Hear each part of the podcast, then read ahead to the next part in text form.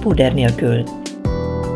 Ritka női foglalkozásokról, példaértékű sorsokról, utakról és szerepekről nyíltan és őszintén. Pocos Nikolett podcastje. Ma púder nélkül Kőrösi Brigittával beszélgetek, a Kőrösi Zsolt autós iskola oktatójával. Üdvözlöm itt a stúdióban. Jó napot kívánok! Először is azt szeretném kérdezni, hogy mikor került kapcsolatba a vezetéssel, az oktatással?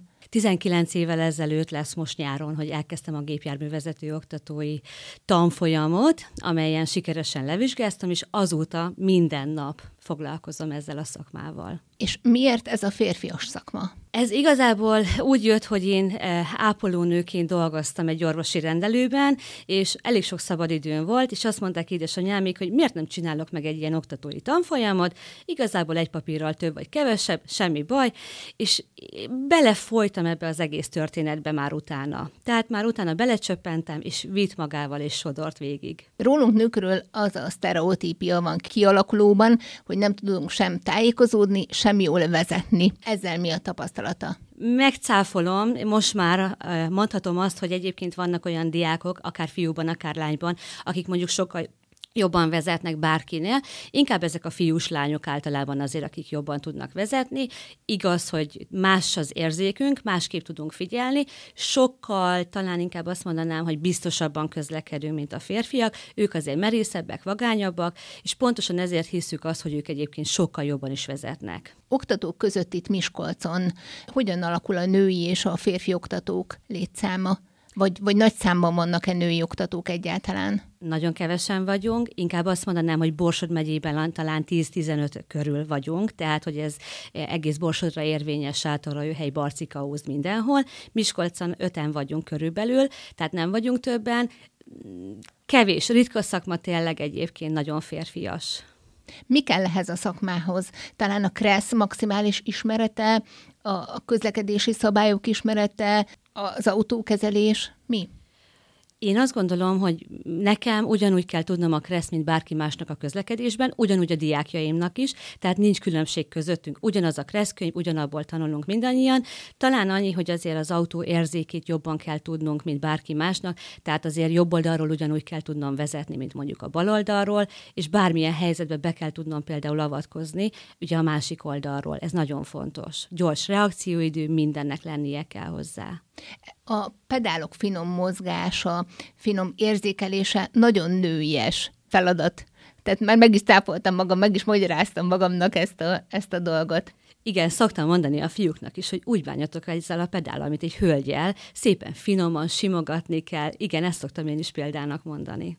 És olyan szerencsés helyzetbe került, hogy nem is olyan régen különböző tévécsatornák keresték meg, hogy, hogy szakértőként kérdezzék meg egy-egy témába. Hogyan jött az életébe ez a, ez a szakértelem?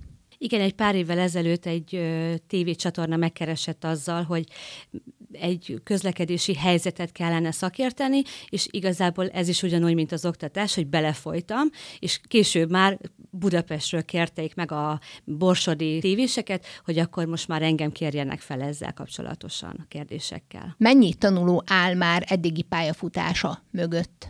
Hát ez egy nagyon jó kérdés. É, igazából én azt gondolom, hogy egy 80-100 főt vizsgáztatunk oktatóként éves szinten lesz sikeres vizsgával, tehát mondhatom azt, hogy 1900-2000 között van az a létszám, aminek már én saját magam sikeres jogosítványt tudtam adni. Korosztály tekintve milyen az összetétel? Hát általában ugye azért a fiatal korosztály csinál jogosítványt a 17 25-ig. A legidősebb tanítványom egy 71 éves hölgy volt, aki megszerette volna csinálni a jogosítványt, sajnos nem lett neki a végére belőle semmi. Már ott ugye a reakcióidő is teljesen más. Nagyon sok most már az a 40-es korosztály, aki elkezdi, nekik is most már azért sokkal nehezebb ezt befejezni. Sok sikertelen vizsga van? Jelen pillanatban mondhatom azt, hogy igen. Ennek az az oka egyébként, hogy a tanulók megpróbálnak elmenni vizsgára. Annak ellenére, hogy az oktatók ezt mondjuk javasolják, vagy nem javasolják. Nagyon sok esetben azt mondják, hogy megpróbálom, hát ha szerencsém lesz és, és hiába mondjuk azt, hogy de még nem menj, mert még fejben nem vagy rá készen, és mégis megpróbálják és elmennek, és utána egy kudarccal távoznak. Mennyi most a kötelező óra, amit le kell vezetni egy- egy-egy tanulónak? Nem változott nagyon régóta, tehát ez már a 90-es évek óta ugyanennyi. 29 oktatási óra van egy tanuló számára arra, hogy az alapoktatási képzést elvégezze. Tehát semmi nem változott, viszont a hozzá való forgalom és minden más pedig igen. És önön múlik az, hogy, hogy valakinek javasolja, hogy akkor most már menjen el, vagy ez egy közös párbeszéd? Általában ez úgy történik, hogy én megkérdezem tőle, mit szeretne, aztán én elmondom neki a véleményemet, hogy javaslom vagy nem javaslom, és onnantól a döntés az az ő kezében van. Szoktam mondani, felnőtt emberek vagyunk, el tudjuk dönteni, hogy szeretnénk, nem szeretnénk, mindig elmondjuk mi azt is hozzá, hogy javasoljuk, nem javasoljuk, és onnantól pedig ő dönt. Mi a tapasztalat? A nők ügyesebbek, vagy a férfiak? Nem tudok erre válaszolni. Nagyon sok ügyes fiú tanuló van, nagyon sok olyan fiú tanuló van, akit például nem is érdekel egyáltalán a jogosítvány, és ugyanez vonatkozik most már a lányokra is. Nem lehet már most különbséget tenni közöttük. Amikor még én tanultam vezetni, akkor az én oktatom Egerben mindig unatkozott, és, és folyamatosan gyürkészte a fülemet, és tesztelt azzal kapcsolatban is, hogy tudok-e forgalomra, a közlekedésre figyelni. Önnek milyen módszere van az unaloműzésre? Mi soha nem unatkozunk az autóban. Mi ugye vidékről jövünk be, tehát mi általában Tiszaújváros és Mezőcsátról hozzuk a diákokat Miskolcra, és általában két-három-négy tanuló az autóban. És mi mindig próbálunk beszélgetni, tehát én arra figyelek, hogy arra azt is tanítsam nekik, hogy ne csak egy helyre tudjon koncentrálni, hanem például a tanuló vezetőt, aki éppen a kormány mögött ül, bevonom a beszélgetésbe, és ezzel megtanítom arra, hogy több helyre is tudjon koncentrálni. Ez hatalmas felelősség. Már csak az is, hogy, hogy megtanítani valakit a forgalomba vezetni, és utána pedig vizsgára engedni. Vagy erről hogyan gondolkodik? Nagyon nehéz szakma. Nagyon nehéz azt mondani, én, mint anyaként is, hogy azt mondjam, hogy kimerem engedni a forgalomba. Az én kezem alól nagy többségében azért azt mondom, hogy olyan diákok távoznak, akikre én is azt mondom, hogy már egy gyenge, gyengé forgalomba kiengedhetem, és szülő mellett biztonságosan fog tudni közlekedni. Nagyon-nagyon ritka az, amikor én is azt mondom, hogy hát éppen szerencséje volt, és nem biztos, hogy ha ezt a kört húzza ki a vizsgán, akkor neki ez sikerült volna ez a vizsgája. Azért ezek a diákok úgy mennek el vizsgára, hogy meg is tanulnak a végére vezetni. Nagy a felelősségünk. Tehát egy autópályán egy 110-130-as tempó között, amikor haladunk, és ő egy hirtelen mozdulattal tegyük fel, megrántja a kormányt, és ott nekem hirtelen be kell avatkozni, azért ott más emberek életéről is mi felelünk és kockáztatjuk az életünket, a tanulóit, a mögötte ülő tanulóit például, vagy mondjuk most éppen van egy terhes tanulóm, amit nagyon nem szeretek, mert ugye a babát is félt ilyenkor már az ember, ami ott van a pocakjába, nehéz. És elfogadják ö, a jó tanácsokat, a, a véleményt a tanulók? Volt egy példám erre, egy fiatalember jött hozzám vezetni, aki tudta, hogy női oktató vagyok, és nem hallgatott meg. És a nyolcadik óránál mondtam neki, hogy következő órára kettő darab piros pöttyös túrólid lesz a büntetésed, mert nem figyelsz rám. És nem hitte el, hogy be fogom vele tartatni ezt. Ez a lelki kis büntetés annyira hatott rá, hogy onnantól kezdve nyelte a szavaimat. Tehát vannak ilyen pici trükkjeim, hogy túró Rudi. A kényelmes öltözködés, a kényelmes cipő alapvetően önnél az autóban. Tehát, hogy minden, minden tanuló olyan ruházatba jelenjen meg, ami kényelmes legyen az autóban. Akadályozza a, a vezetést.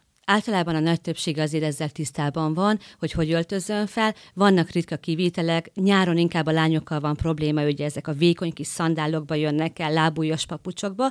Őket azért úgy felszoktam hívni a figyelmüket, hogy akkor legközelebb ezt nem. Volt már olyan, hogy haza kellett küldenem a kislányt, mert egy fapapucsba jött el, aminek nem hajlott a talpa, tehát a pedált meg se tudtuk nyomni rendesen, de azért ez ritkán fordul elő. Általában elmondjuk nekik már a jelentkezéskor, hogy erre figyeljenek oda. Női oktatóként nincs lehetőség csinos öltözetben megjelenni egy autóba. Hiányzik ez? Nem. Egész nap az autóban ülök, és sokkal kényelmesebb nekem is egy nadrágban ülni, és egy kényelmes cipőben. Van otthon nagyon sok cipőm, és mégis kettőt hordok én is nyáron, mert azt mondom, hogy ez a kényelmes. Tehát egész napot ülni az autóban, leizzadva például nyáron, sokkal kényelmesebb egy nadrágban, mint egy kis mini szoknyában esetleg. A kollégák mit szólnak ahhoz, hogy gépjárművezetést oktat egy nő egy, egy férfias világban? Nagyon furcsa, de én azt gondolom, hogy már elfogadtak minket, hölgyeket.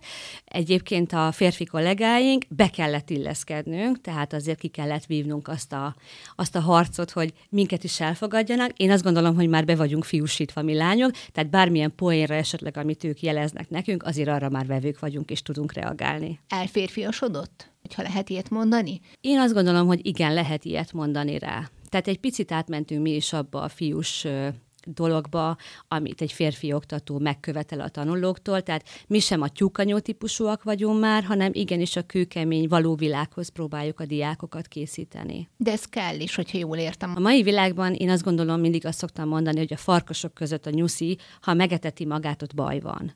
Ki kell magyarázni a nyuszinak, hogy ne egyetek meg, mert rossz a húsom. Ezt szoktam nekik példának mondani, tehát hely kell tudniuk állni a tanulóknak a forgalomba. Ha nem tudnak, el fogják őket taposni. Valamilyen, valami nagyon kellemes élmény, vagy nagyon jó tapasztalás, vagy pont az ellenkezője, valami nagyon rossz? Nagyon rossz, amikor egyébként az utakon bántanak minket más autósok. Én nagyon, én nagyon allergiás vagyok arra, amikor a tanulómat bántják, mert mindenki volt egyszer tanuló. Én erre nagyon haragszom. Tehát nem kellene senkinek elfelejteni, hogy senki nem úgy született, hogy tudott vezetni. A forgalom többi résztvevője hogyan viszonyul a tanuló vezetőkhöz?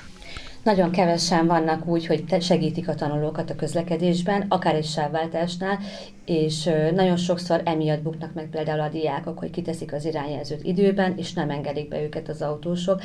Ebből sajnos nagyon sok ilyen problémánk van, nagyon sokszor vizsgáznak a diákok, ugye ezt a többi autós nem tudja. Nem tudják azt, hogy ott bent a vizsgabiztos, és annak a diáknak egy záróvonalon átmennie nem szabad. Tehát neki úgy kell megoldani ezt a sávváltást, hogy teljesen szabályos legyen. És a, hogyha ebben az emberek például segítőkészebbek lennének, akkor itt sokkal több diáknak sikerülne például a vizsgája. Önnek nagyobb rálátása van a közlekedési morálra. Hogyan látja hogyan közlekedünk mi, miskolciak? Nem lenne baj a közlekedéssel, hogyha mindenki úgy betartaná a szabályokat, ahogy például a tanulók. Ők talán az egyetlenek, mondhatom, akik tényleg be kell, hogy tartsanak mindent. Akár egy 20-as táblát a forgalomban, egy 30-as táblát. Valljuk be, senki nem tartja be. Nekik viszont muszáj. Tehát nem rossz indulatból mennek 20-szal a 20-as táblánál, hanem tényleg azért, mert nekik ezt a szabályt kell betartaniuk, amit egyébként mindenkinek be kellene, de hát ez sajnos csak a vizsgáig szokott így lenni náluk is. Nagyon jó tapasztalat, pedig inkább azt mondanám, hogy amikor sikeres vizsgát tesznek a diákok. Sikertelen vizsga után szokták-e önt hibáztatni a tanulók? Volt már rá példa, volt olyan, hogy ránk csapták mondjuk az ajtót is, mert azt gondolta, hogy mi tehetünk arról, hogy neki nem sikerült, most már azért nagyon ritka az ilyen. Én azt gondolom, belátják az emberek azt, hogyha nem sikerül a vizsgájuk. Persze mindig mindenhol, minden szakmában van olyan, hogy ő a tökéletes, és mindenki más hibás, csak ő nem. Sikeres vizsga alkalmával van-e ünneplés a tanulókkal? Hát inkább csak annyi lenne, hogy egy nagy ölelés, egy nagy puszi, és vigyázz magadra, és sok balesetmentes kilométert. Nagyon örülünk neki egyébként, amikor sikerül egy vizsga. Meddig lehet ezt a munkát csinálni? Mikor van ebből kiöregedés, ha van ilyen egyáltalán? Én megmondom megmondom őszintén, hogy csak addig szeretném csinálni, amíg épp elmével tudom ezt, és én azt gondolom, hogy ha megírem azt, hogy nyugdíjas leszek, akkor én tényleg azt szeretném, hogy nyugdíjasként boldogan egy fürdőben pancsizzak, és nem oktatni. Vannak nagyon idős kollégáink is, nem biztos, hogy az már egészséges egyébként, amikor valaki 80 pluszosan még oktat. A család mit szól ehhez a munkához? Nekem a férjem is oktató, és ugye az autós iskola egy közös vállalkozás. A gyerek mondta azt, hogy hát ő biztos, hogy nem lesz oktató, mert ez nagyon fárasztó szakma, tehát mi este már 8 órakor kidőlve fekszünk az ágyba, mert itt agyilag fárad el az ember, tehát itt nincs egy testi fáradtság, amit ki lehet pihenni. Egyébként nincs baj a családban.